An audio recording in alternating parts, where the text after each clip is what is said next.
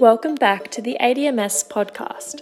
I'm Natalie Campbell, and in this episode, we're revisiting a session from the 2023 International Conference on Automated Decision Making and Chinese Societies, which was held at RMIT University on the 1st to the 3rd of February.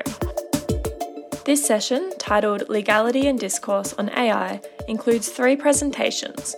Heyman G from the US Military Academy discusses credit for compliance how institutional layering ensures compliance in China. So happy to be here. Um, I did just land from New York, but um, I'm very good at sleeping on planes. And so I'm, I'm energized to be here with you all in person. And I'm very honored to be the first um, panelist um, on the first day of the conference. So thank you for, for inviting me. Thank you for um, having me here. All right. So um, I'm excited to talk to you today about my, um, this is from my dissertation and my book project. Um, this is a presentation titled Credit for Compliance How Institutional Layering Ensures Compliance in China. And so I'm sure I don't have to tell anyone in this crowd that the um, social credit system in China has been regarded as this tool of surveillance, um, as a form of control, as a way to sort of judge and rate um, more than the 1.4 billion citizens who live in China. And that's very much sort of the image that the Western media has put on China's social credit system. But when we look at how China's social credit system has been actually implemented at local levels, we find that actually the social credit system targets firms. So, for example, a bakery in Yiwu, China was punished for violating trash disposal regulations. A firm in Hangzhou was punished for um, violating fire safety regulations. And we see that many of these firms are actually punished for um, rule violations. So, things like failure to comply with tax laws, traffic violations violations, of environmental regulations, et cetera. And so this practice of the social credit system in actuality at the local levels sort of begs the question of why create an entirely new institution like the social credit system? to address violations of existing rules and regulations that should um, supposedly be uh, under existing institutions, right? And so to sort of preview my answer, I argue that the social credit system is used to improve compliance with existing regulations and laws without empowering existing um, institutions. And I'll get to what I mean by that in a little bit. And we know that um, in China, the sort of regulation problems and regulation failures are more salient to the Chinese public. So here, more than 70% of Chinese um, citizens believe that regulation failures relating to safety of medicine, safety of food, pollution um, are big problems in China. And we know that this has increased over time. And we also know from previous literature that the institutions that are designed to address these types of regulation failures have actually not addressed them, right? So we know that um, courts suffer from information blind spots, they suffer from weak enforcement. Um, regulatory agencies um, were concerned about fragmented authority structures that impede sort of the effective uh, regulation. And um, at the local level, we're sometimes worried about local state capture, that local interests um, sort of hinder uh, the effective regulation um, of these industries or effective implementation of laws and regulations. And this points to general principal agent problems, information asymmetries that we know are ubiquitous in the Chinese bureaucracy. And so I believe that this points to a greater sort of dilemma for autocrats, which is that autocrats want to secure compliance with their laws, they want to regulate economic players, they want to impose social order. And one sort of answer to this dilemma is to uh, create or strengthen judicial institutions. But this strategy, creating or strengthening judicial institutions, can actually pose problems for autocratic rule. So courts um, if given the power to enforce economic regulations or economic laws, cannot credibly commit to limit their own power just to that economic realm. Courts can become sites of political contention where activists become empowered and use the law and use the courts as a forum um, for their grievances.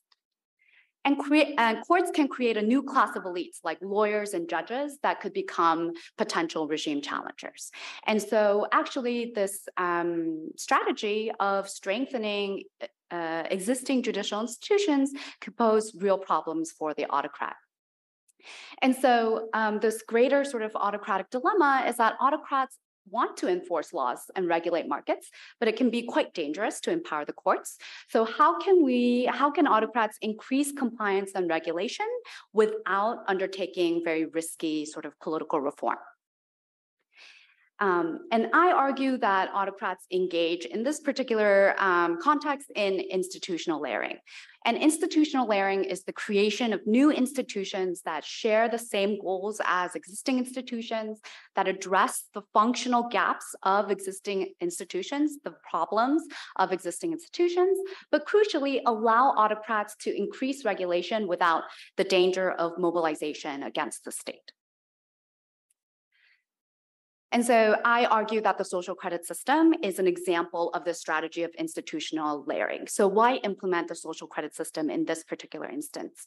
So the first advantage is that it addresses the weaknesses of existing institutions, uh, mainly through two functions. The first is an information consolidating function, um, and then an additional punitive function. So the social credit system can levy additional fines, it can limit access to government services and capital, and then um, in some cases, it can shut down the commercial activity of uh, violators. And then the second crucial uh, advantage of the social credit system is that it has low potential for political mobilization. So there's no development of professional elites such as lawyers or judges. There's no democratic symbolism or rhetoric um, the way there is um, attached to the courts, even in a regime, um, even in an autocratic regime. And no independent source of power in that the social credit system does depend on the functions of other institutions in order to do uh, in order to complete its functions and so, if the social credit system, like I argue, is an example of institutional layering, then we might um, expect to see certain observations, right? So, we might expect that the social credit system could increase law enforcement without empowering the courts, right? That's the crucial sort of um, uh, crucial sort of motivation for the social credit system. And so the observable implications that follow is that the social credit system should selectively target rule violators rather than sort of targeting everyone. Um, it should improve implementation and enforcement of law, but it should not lead to increased political oversight of local officials by the courts. So it should not be strengthening the courts. Um, so one sort of data source that I use are these blacklists, um, which are public lists of violators shared across agencies. So I scraped over 70,000 entries from four pilot cities that are implementing the social credit system. Um, and I collected variables such as the agency that submitted the blacklist entry, the target um, that was blacklisted, the reason for why the target was blacklisted, and then the punishment given. And so, if we're looking at the first question, the first observable implication of does the social credit system selectively target rule violators? Um, we want to sort of see okay, who is being targeted under this blacklist system? And so here I'm just simply showing you the um, sort of percentage of entries from these blacklists that are about individuals um, and that those uh, the percentage of blacklists that are about firms. And so we see that in about in three of the four pilot cities, um, there are almost no uh, blacklist entries about individuals. Um, they're almost all exclusively about firms. Um, except for in the case of Hangzhou. And then in that case, um, all of the individuals on that blacklist are those um, who did not comply with court orders. So another sort of um, way we could think about whether the social credit system targets violators of existing laws and regulations is to look at the reason why they were punished, right? So what is the reason for being blacklisted, put on these blacklists? Um, and here I'm just simply going to show you the most common reasons why an entry is blacklisted. So for 13% of blacklist entries, it was failing to cancel registration of old vehicles. So if any of you have not been to the to your to the your equivalent of the DMV, that's sort of why you would be blacklisted. Um, 10% were not meeting gas usage standards, 9% uh, were contract disputes, false tax invoices, violating fire laws, intellectual property um, violations. But all of these point to sort of existing rules, existing regulations, um, and that these firms were blacklisted because they violated existing, existing rules, not new ones. Um, I I also examined this a little bit more systematically because um, one of the pilot cities blacklists contained larger, um, sort of longer explanations for why an entry was blacklisted.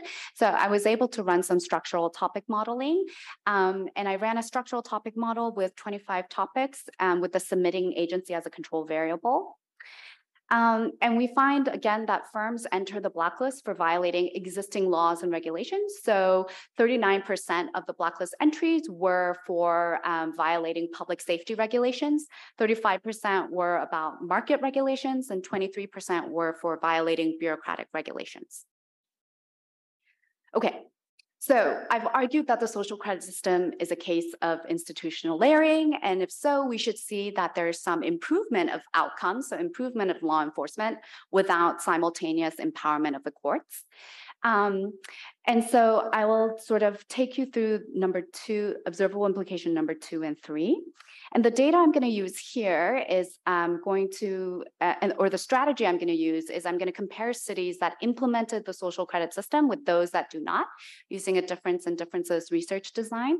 And so pilot cities began implementation around 2016 and 2017, and I'm using panel data. So my hypotheses are that pilot cities will have better enforcement of laws and regulations, but that pilot cities will not have greater political oversight of local officials from the courts compared to non-pilot cities. So how am I going to get this sort of data, right? So I use this um, annual assessment report on China's law-abiding government published by China, China University of Political Science and Law. They, this data set includes 100 cities, um, including 26 pilot cities, so 84 non-pilot cities. And the data runs from 2014 to 2018. So I'm getting data both um, the pilot cities and non-pilot cities before implementation of the social credit system and after. Um, and this data set contains a lot of variables, um, eight major categories, and they um, add up to a thousand points. But what we're really interested in are two variables from this data set, which is the implementation and enforcement of law category um, and the political oversight category. So, so the city's score on these two dimensions. And so the first dependent variable is a city score on the implementation and enforcement of law category divided by the total possible number of points for that category. And then the second dependent variable is a city score on the political oversight category, again, divided by the total possible number of points. I'm using an event study analysis here. So the betas um, are binary variables that take on a value of one. If it's a pilot city, three years before implementation, two years before implementation, and so on and so forth with city and fixed uh, city and year fixed effects. Um, okay, so on the x-axis are the years prior and post implementation of the social credit system. On the y-axis are the coefficient estimates on the betas I just showed you. Okay, so before implementation of the social credit system, we see that the coefficient estimates on those um, betas that I showed you in the in the long equation, they are um, st statistically insignificant. Um, but after implementation, we do see that pilot cities experience an increase on this score, right? And in the um, in the third year of implementation, by year two on the x-axis, um, this is a 10 percentage point increase, and about um, the average is 0.55, so that's 17% of the mean, which is not a um, not an insignificant increase in their score. But if we're looking at political oversight, right? So this is a variable that captures whether courts have the ability to really have oversight over local officials. We're seeing that um, prior to implementation, the coefficient estimates are negative and statistically insignificant. Um, and they continue to be um, statistically insignificant even after implementation of the social credit system. In the first year, they're even actually slightly negative, but that washes out in, in later years. Okay, so the difference in differences analysis is telling us that the social credit system, you know, I've argued that it's a case of institutional layering. Um, is it an effective institution? The different diff analysis might um, suggest that yes, it is improving law implementation and enforcement in, a, in one sense. Um, is it an effective autocratic institution? Again, we might think that yes, it's it's not strengthening the courts or increasing political oversight of the courts over local officials. So to sum up um, very quickly, um, I argue that autocrats face a legal dilemma, that they want to secure compliance, they want to regulate economic actors, they want, in, they want to induce general sort of rule-following behavior among its public, but they want to do all of that in the absence of strong legal institutions. And so, one solution um, to the sort of uh, legal dilemma of autocrats is to engage in institutional layering.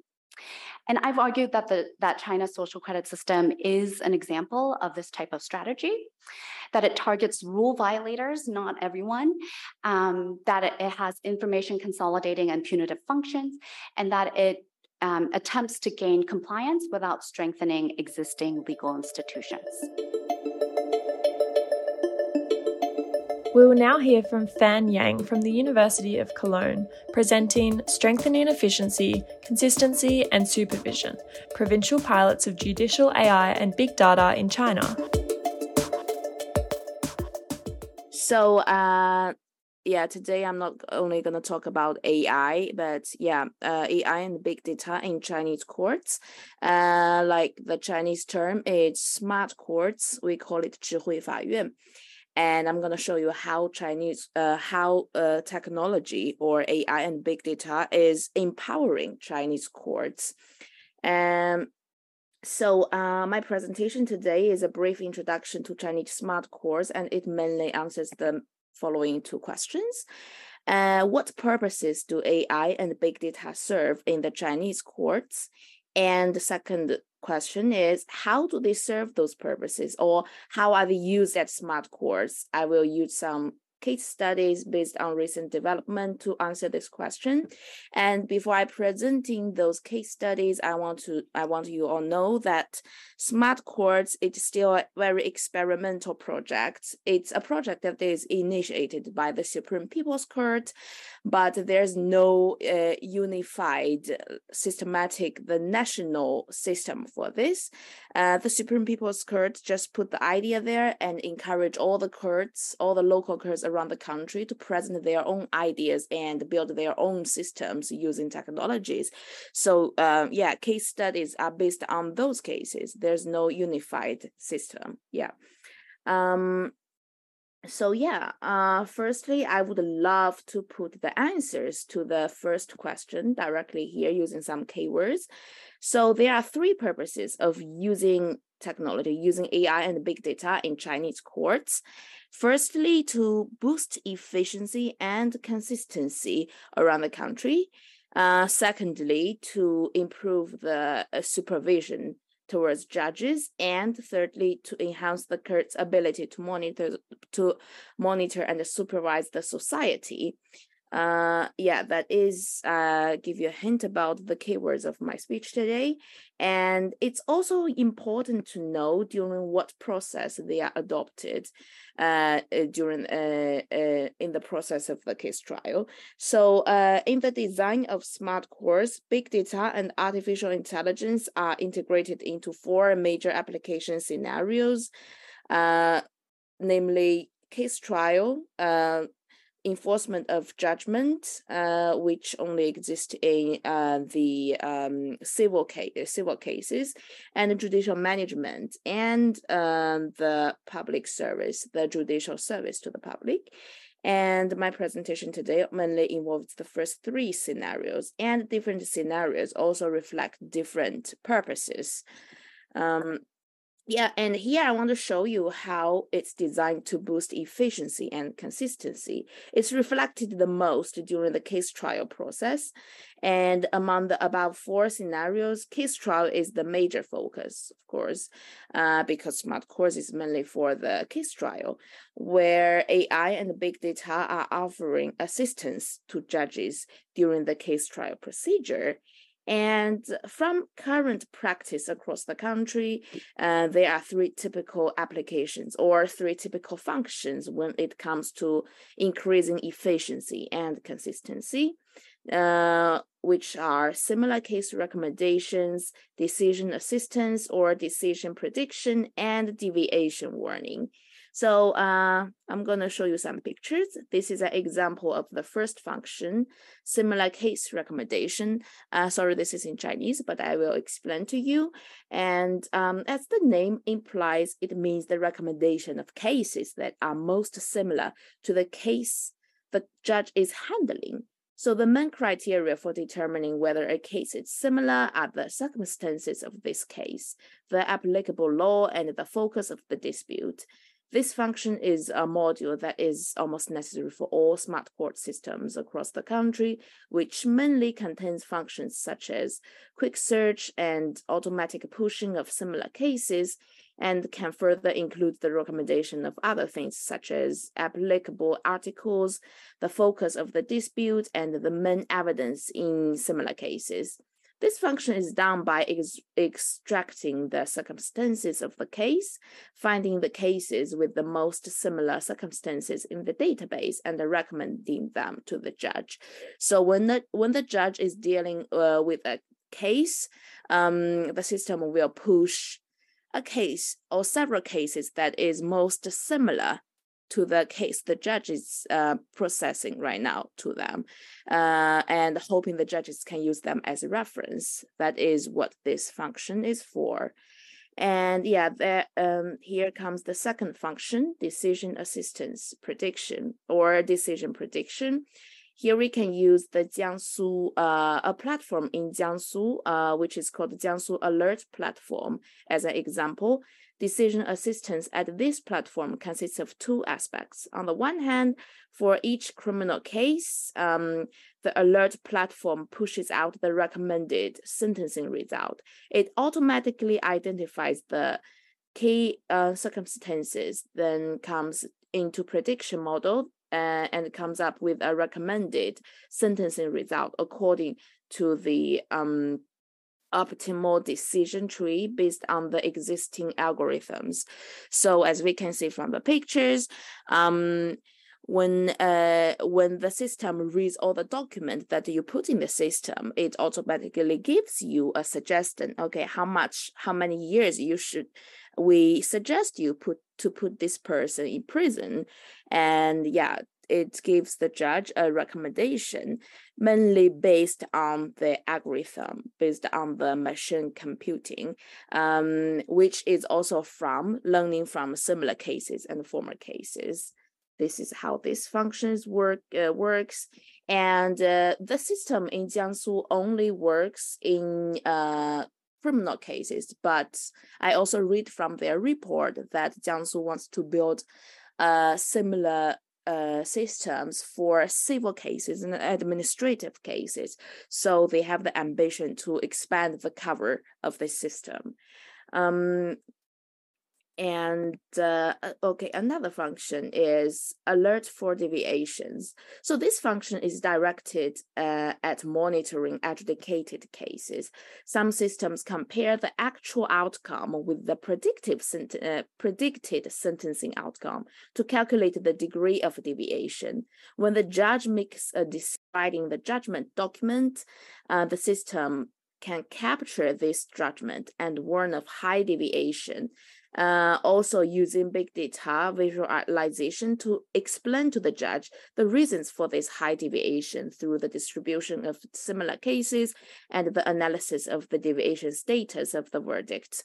For example, from this picture on the left side, it's not very clear, but you can say there was like a 40% deviation uh, which is based on the uh, calculation from this system as like okay so your decision now is 40% deviated from our recommended ones. Do you want to stick to it or not? Uh, yeah and um, in the middle is a comparison between your sentencing with the predicted sentencing. And uh, on the right side, this chart, it basically shows what the other similar cases, uh, what their um, results are compared to yours uh, yeah, this is this function. And uh, yeah, overall, this type of algorithm, uh, algorithmic analysis is seen as a way to speed up judicial decision making and help judges to decide like cases alike. This is the Chinese term for consistency in the judicial system. Uh, we call it 同案同判, which means decide like cases alike. It has been a goal for the judicial reform for the, the, the for a few years. And although the judge would return discretion to disregard the above functions, uh, there are research from uh, Cornell Law School in law and psychology suggests that the reference could anchor decisions numeric anchors such as a, sentence recommended indeed can influence judicial decision making. Since in China, judges are typically pressed for time and, facing litigation explosion and reluctant, they're reluctant to take responsibility for a decision that strays from the norm. So this anchoring effect might even be stronger. In practice, what is billed as computer assistant judging is very likely to each the Chinese courts towards a world in which ju the judges seek to align their decisions with an outcome recommended by an algorithm. Um, so yeah, in the end, the judges will tend to follow the machine more and more. Uh, that is what I can see from uh, the current practices. And uh, okay, that was the first purpose we were talking about, increasing consistency and efficiency. And here I will show you the second purpose I um uh, I have been researching to improve oversight of judges, which is during the judicial management. And I will use two uh, examples to explain this. So the first example is a system in Henan province using big data profiling to uh, uh, assess um, judges' performance. So courts in Henan have set up a smart portrait system, which includes portraits of the judges, assistants, and clerks, other working staff. But here we only talk about the judges. Uh, in this system, our, every judge's profile can be reached. It usually displays the judge's name, gender, department, your position, and your performance. So, what kind of performance? Uh, we can take a look from the left side, the left bottom. There was uh, there were a lot of bars, as you can see, which is a ranking of the uh, judges uh, based on the number of cases handled, the number of case closed by each judge. Uh, by each judge, so the system rank judges based on how many cases you deal with, and um, in the middle, uh, in the middle part, it uh, calculates uh, the cases um, each judge or the whole court have closed uh, every month, every day, or every year, and also compares the uh, changes. For example, okay, um, it can compare the past week and showing, oh, okay, maybe the cases you are dealing with is increasing or is decreasing. Uh, if it's decreasing, it means, okay, so we are dealing with less and less cases now. Maybe we are getting slow. We need to speed up. Uh, and on the uh, right part, it's a office productivity um, function. It refers to the number of documents or materials sent and received by the judge. So um, what this basically means is if the number of documents or number of materials you sent and received um, is increasing, that means you are more productive.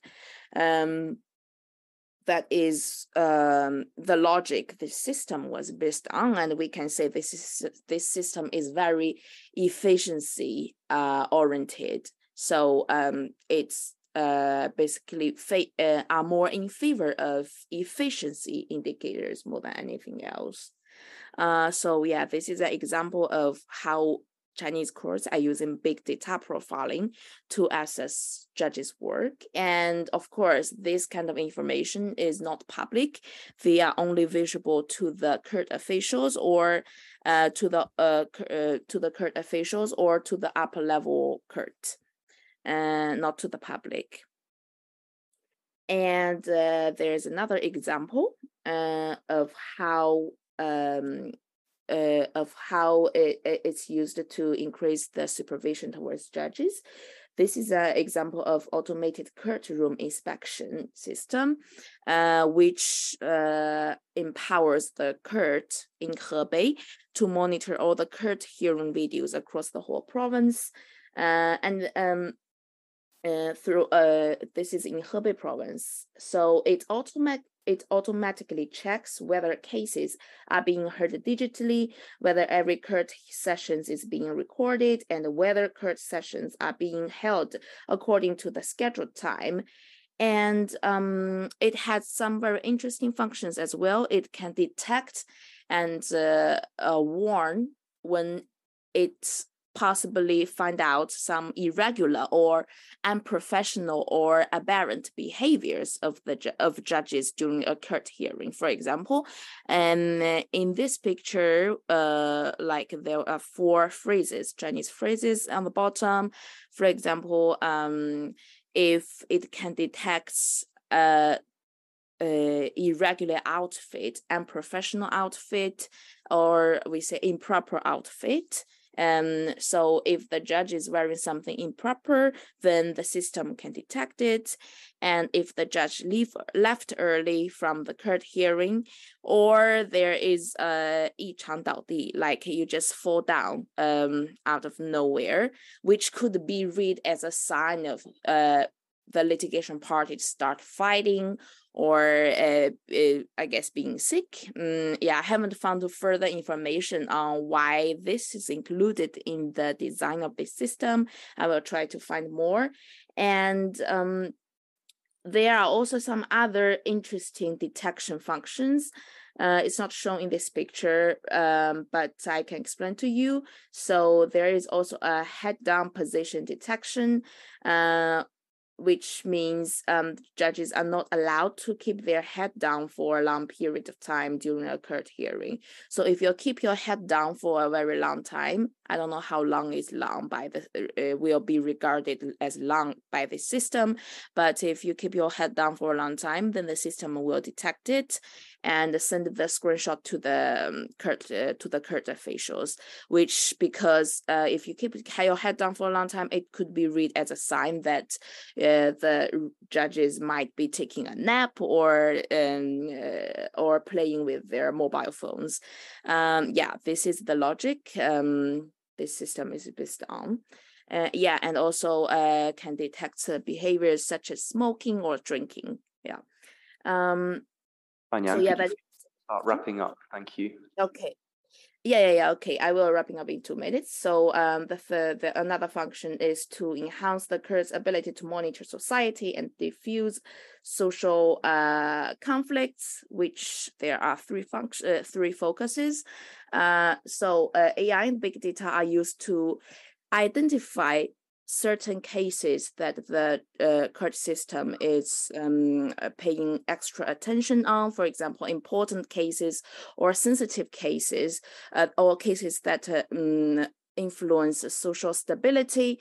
And technology is used to uh, is used to identify those cases from normal cases, and um, yeah, and also big data is used to help the uh, is used to increase the court's ability to help the uh, help the government identify social issues uh, and help them doing decision making. For example, it analyzed the features or uh, of mafia crime or other crimes like where are they usually uh, located in the country? Who are usually the victims? Who are usually the um, cr- uh, criminals? And uh, what kind of features do those cases have? So uh, it helps the government to do decision making and uh, yeah uh, this would be very long and i will skip this. Yeah and that is my presentation. Thank you Now, lastly, Yuan Lee from Hong Kong Baptist University discusses the topic Making Governance Agile, exploring the role of artificial intelligence in China's local governance.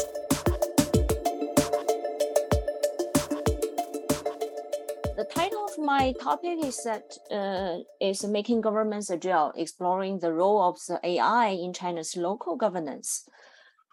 Uh, so over the past two decades, so governments around the world has recognized the significance of accelerating digital transformation. So with the emergence of the AI, governments have gone beyond merely digitalizing front-end services and have begun to pursue uh, government has the platform and the agile development of digital service. So such initiatives aim to fundamentally re-engineer government operations, processes, and the system. So we know that AI refers to the simulation of the human intelligence linked to the development of algorithmic, uh, algorithmic models that automatically work and learn by themselves through the inputs developed by humans. So it is an integral part of the information revolution and a pillar of the agile governance. So scholars believe that uh, uh, AI has the potential to help the government provide seamless public service delivery, generate greater public value from data, and achieve agility. So previous research has discussed the applications and the challenges of using AI in public sectors and whether its configuration increases citizen um, uh, satisfaction. So yet we know little about how AI affects local governments, especially the advances that AI-supported services for the public sector in local governments has ventured. So this is the research questions I uh, tries to answer in this uh, project. So I address this gap by examining the deployment of AI technology in the local governments of Shenzhen, so a pilot city of digital transformation in China. So before we go to the research uh, design part, uh, let's uh, first talk about the related literature. The related literature falls into two strands of the literature, the government digital transformation, GaaP, and agile governance, and the rise of the AI in the public sector. So previous studies on GaaP uh, government as a platform discusses the principles and the concepts of the processes and the challenges associated with the GaaP. So, however, there is little empirical evidence. So, most of the previous literature focuses on the nascent stage of the GaaP, such as the motivation and the drivers um, of participation and the platforms that mediate between citizens and the government. The limited number of studies that have been conducted in these areas highlight the government backend nature and the orchestrating role in GaaP based on the experiences of some pioneering uh, countries such as the United Kingdom, the, the US, Italy, and Russia.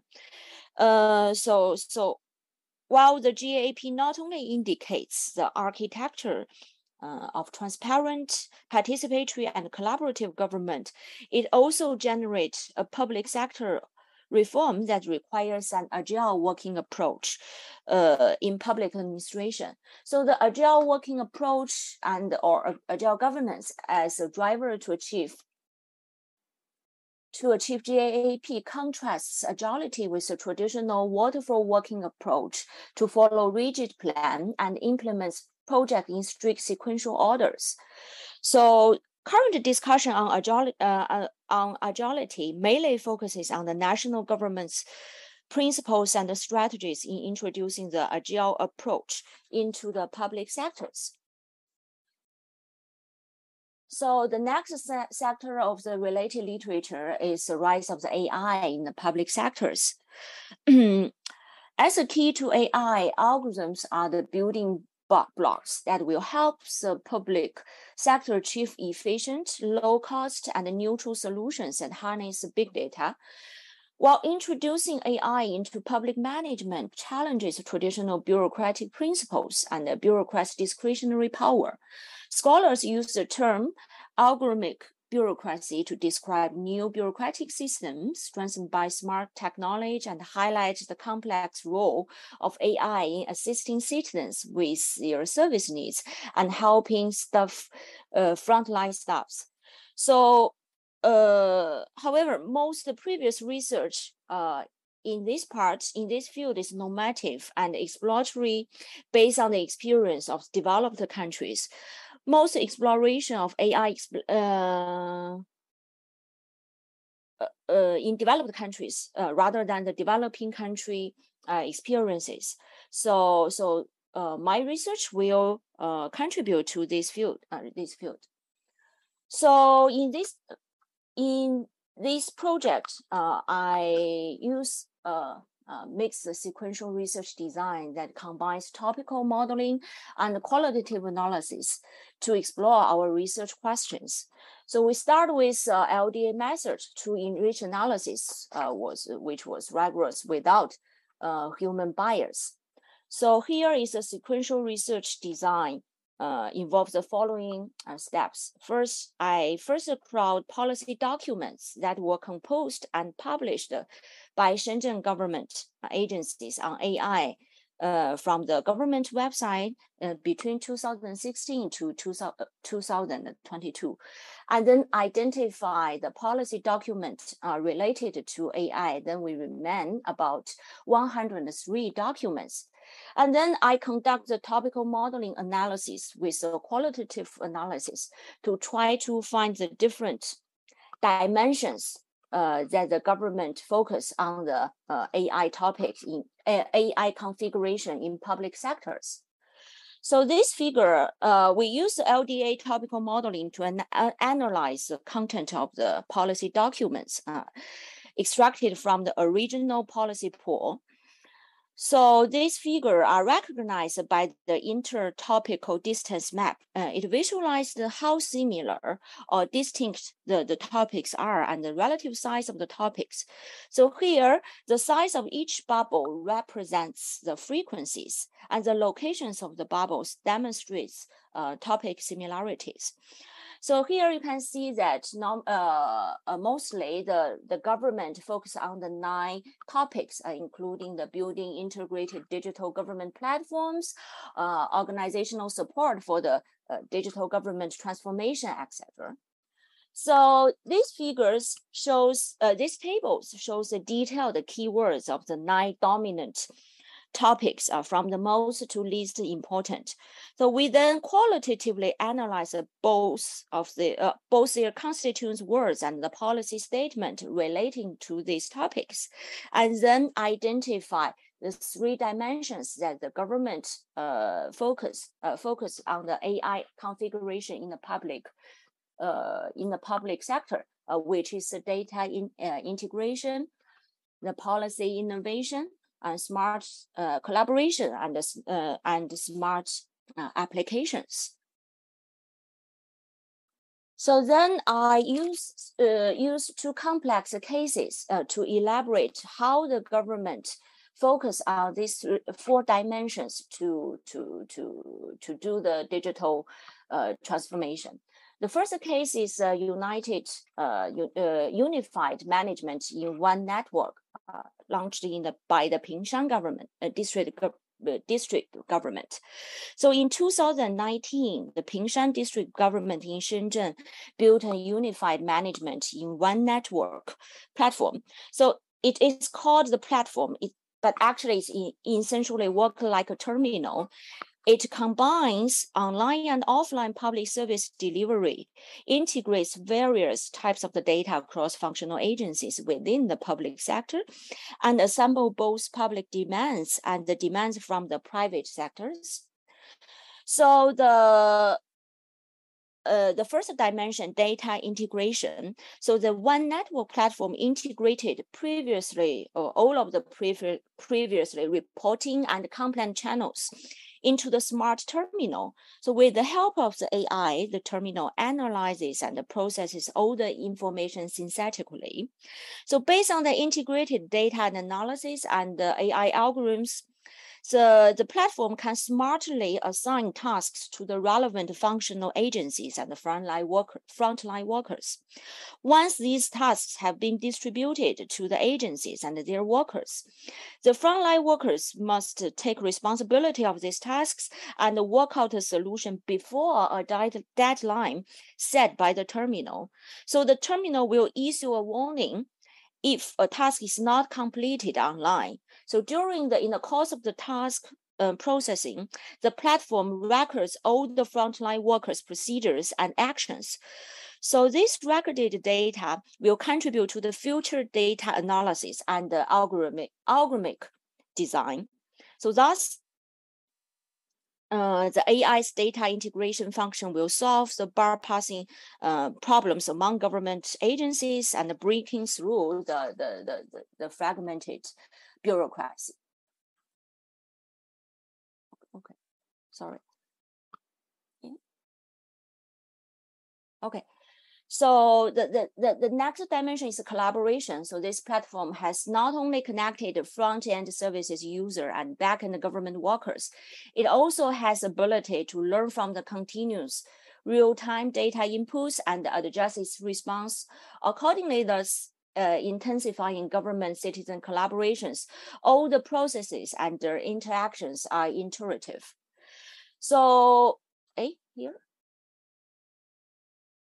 Uh, here I will skip these uh, slides because of the, the, the, the, the time limits. And uh, in this case, we can show that the AI builds the functions for data uh, for data integration platform that strengthen government citizen collaboration and fuels policy innovation. The government agencies that is assigned a task on the platform is responsible for the issue until a solution is found and a first assigned responsibility system to, to, to ensure the government. In this sense, the, the, the, the AI worked as a cage to monitor the the frontline workers, uh, the workers by the by the frontline frontline staffs. And the second case is open data policy lab conducted by the launched by the Futian government. Uh, still in 2019, the Futian government in Shenzhen built the open data policy lab. So this lab uh, worked on an alternative way to analyze and co-create solutions for specific issues in the backend of the public sector innovation. So it regularly regularly release AI application uh, scenarios, provided data, equivalent venues, and other testing envi- environment, and invited excellent AI institutions to open up uh, to to open up office um, in Futian to, accel- uh, to accelerate the implementation of AI technology in the cities. So here I just give you one uh, examples. So so so this is a project from the sandbox uh, uh, launched uh, from the sandbox launched by the Futian government called the AI government employees. So this uh, this uses the technology combining the R, uh, RPA plus AI robot, robots.